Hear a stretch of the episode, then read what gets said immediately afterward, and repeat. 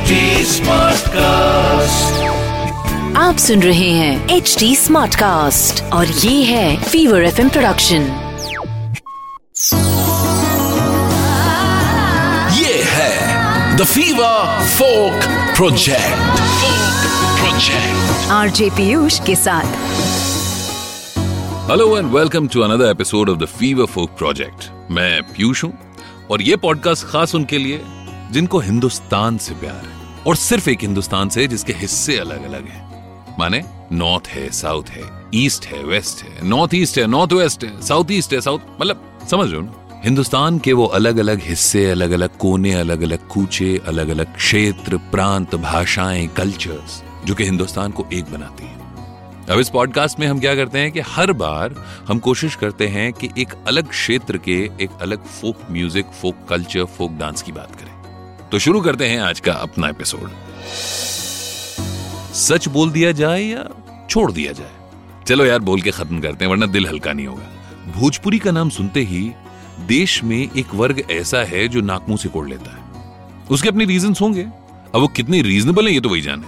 हम folk music की श्रृंखला में एपिसोड दर एपिसोड कुछ नया डिस्कवर कर रहे हैं। और इस बार ये भी पता चला कि भोजपुरी केवल बिहार ही नहीं, बल्कि नेपाल, गायना, नीदरलैंड, मॉरिशस से लेकर करिबियन आइलैंड्स के कई क्षेत्रों में फैली हुई है। सबसे पहले बात करते हैं कि भोजपुरी शब्द आया कहाँ से? तो बिहार में एक जिला है आरा। हुआ यू के वहाँ मध्य प्रदेश के भोजवंशी परमार राजाओं ने अपने पूर्वज राजा भोज के नाम पर एक गाँव बसाया भोजपुर। और भोजपुर गाँव के आसपास बोली जाने वाली भाषा को भोजपुरी कहा जाने लगा। और यह भाषा भोजपुर से निकलकर यूपी, झारखंड, नेपाल से होते हुए गायना और फिजी तक पहुँच गई। आरा के बाद मिथिला भी बिहार की लोक कलाओं का एक केंद्र था। सोचिए कितनी रिच रही होगी ये भाषा। लेकिन भोजपुरी म्यूज़िक के आज के बिगड़े हुए रूप से अगर हम इसे जज करेंगे तो थोड़ा निराशा तो होगी। इसीलिए आपको ले चलते हैं 18वीं सदी के बिहार में। उस समय एक यूरोपियन ट्रैवलर हुआ करते थे, क्रॉफर्ड। उनका ऑब्जर्वेशन था कि यहाँ लोग पूरी रात नाचते गाते और संगीत सुनते ही बिता दिया करते हैं। और विदेशी यात्रियों को यहाँ के लोकगीत ने काफ़ी आकर्षित किया। लोकगीत यानी फोक म्यूज़िक कॉमन मैन के जीवन से जुड़ी घटनाओं का आईना सा होता है। जो उसे पसंद है, वो उसने गा दिया। अब जैसे स्वतंत्रता सेनानी कुंवर सिंह की वीरता भरे कारनामों को बिहार जनता ने लोकगीतों के माध्यम से अमर कर दिया। अच्छा बिहार के भोजपुरी लोकगीतों में अगर आप कोई एक पर्टिकुलर भोजपुरी फोक ढूंढना चाहेंगे तो थोड़ी मुश्किल होगी, क्योंकि ज़्यादातर गीत यहाँ पर मौसम और ओकेजन के हिसाब से गाए जाते हैं। जैसे सोहर, बच्चे के जन्म के दौरान, सुमंगली, शादियों में, रोपनी गीत, धान की बुआई के मौसम में, कटनी गीत, धान की कटाई के मौसम में गाया जाता है। वो कोई कहते हैं कि कोई ऐसा गीत गाओ कि माहौल बन जाए। और यहाँ तो हर माहौल के हिसाब से गीत तैयार बैठे हैं। सबसे पहले आपको बताते हैं सोहर के बारे में। देखिए, जब घर में बच्चे का जन्म होता है तो घर और आस पड़ोस की महिलाएँ मिल जाती हैं और नए माता पिता को आशीर्वाद देती हैं। सोहर में राम जन्म की कथा होती है, कृष्ण जन्म की बात होती है।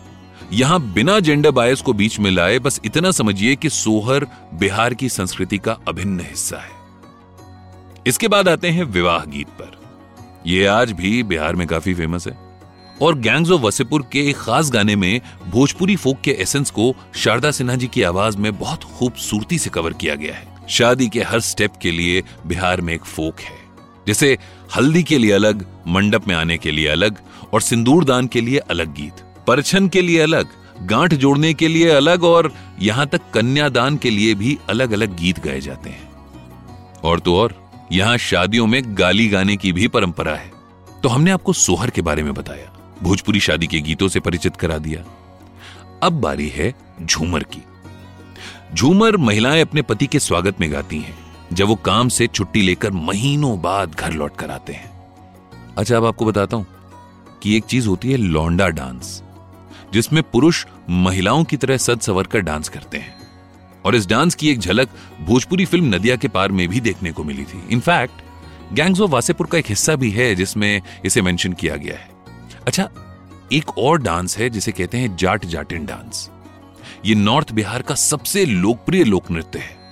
आमतौर पर यह मानसून में चांदनी रातों में किया जाता है। और इस डांस की थीम होती है जाट और जाटिन की लव स्टोरी। एक और फोक डांस है बिहार का जो काफ़ी इंटरेस्टिंग है। झिझिया या झिझिरी।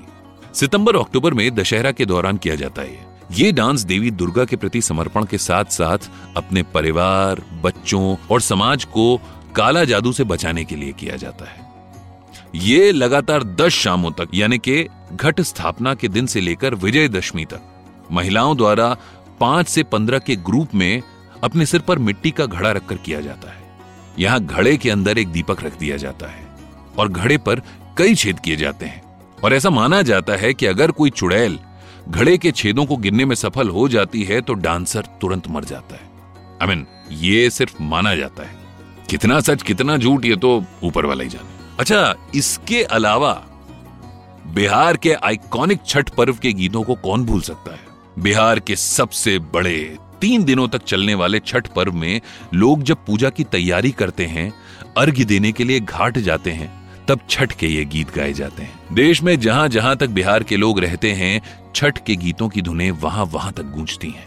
और छठ के ठीक बाद आता है सामा चकेवा फेस्टिवल। अच्छा इस फेस्टिवल की चर्चा ना पुराणों में भी है। सामा चकेवा पर्व के दौरान बहनें पारंपरिक लोक गीतों के ज़रिए भाइयों के लिए मंगल कामना करती हैं। वैसे देखा जाए तो भोजपुरी म्यूज़िक बहुत ज़्यादा और बहुत बड़ा है। लेकिन अभी के एपिसोड में बस इतना ही। क्योंकि जिस भोजपुरी में हर ओकेजन, हर सीज़न, हर इवेंट के लिए फोक गीत बनाए जाते हो, उसे एक एपिसोड में समेट पाना तो मुश्किल है ना। तो अभी के लिए ये एपिसोड यहीं पर दी एंड करते हैं। मेरे जाने का वक्त हो रहा है। और अगले हफ़्ते द फीवर फोक प्रोजेक्ट में एक बार फिर से मुलाकात होगी आपसे। Till then take good care of self आप सुन रहे हैं एच डी स्मार्ट कास्ट और ये था fever F production H smart cast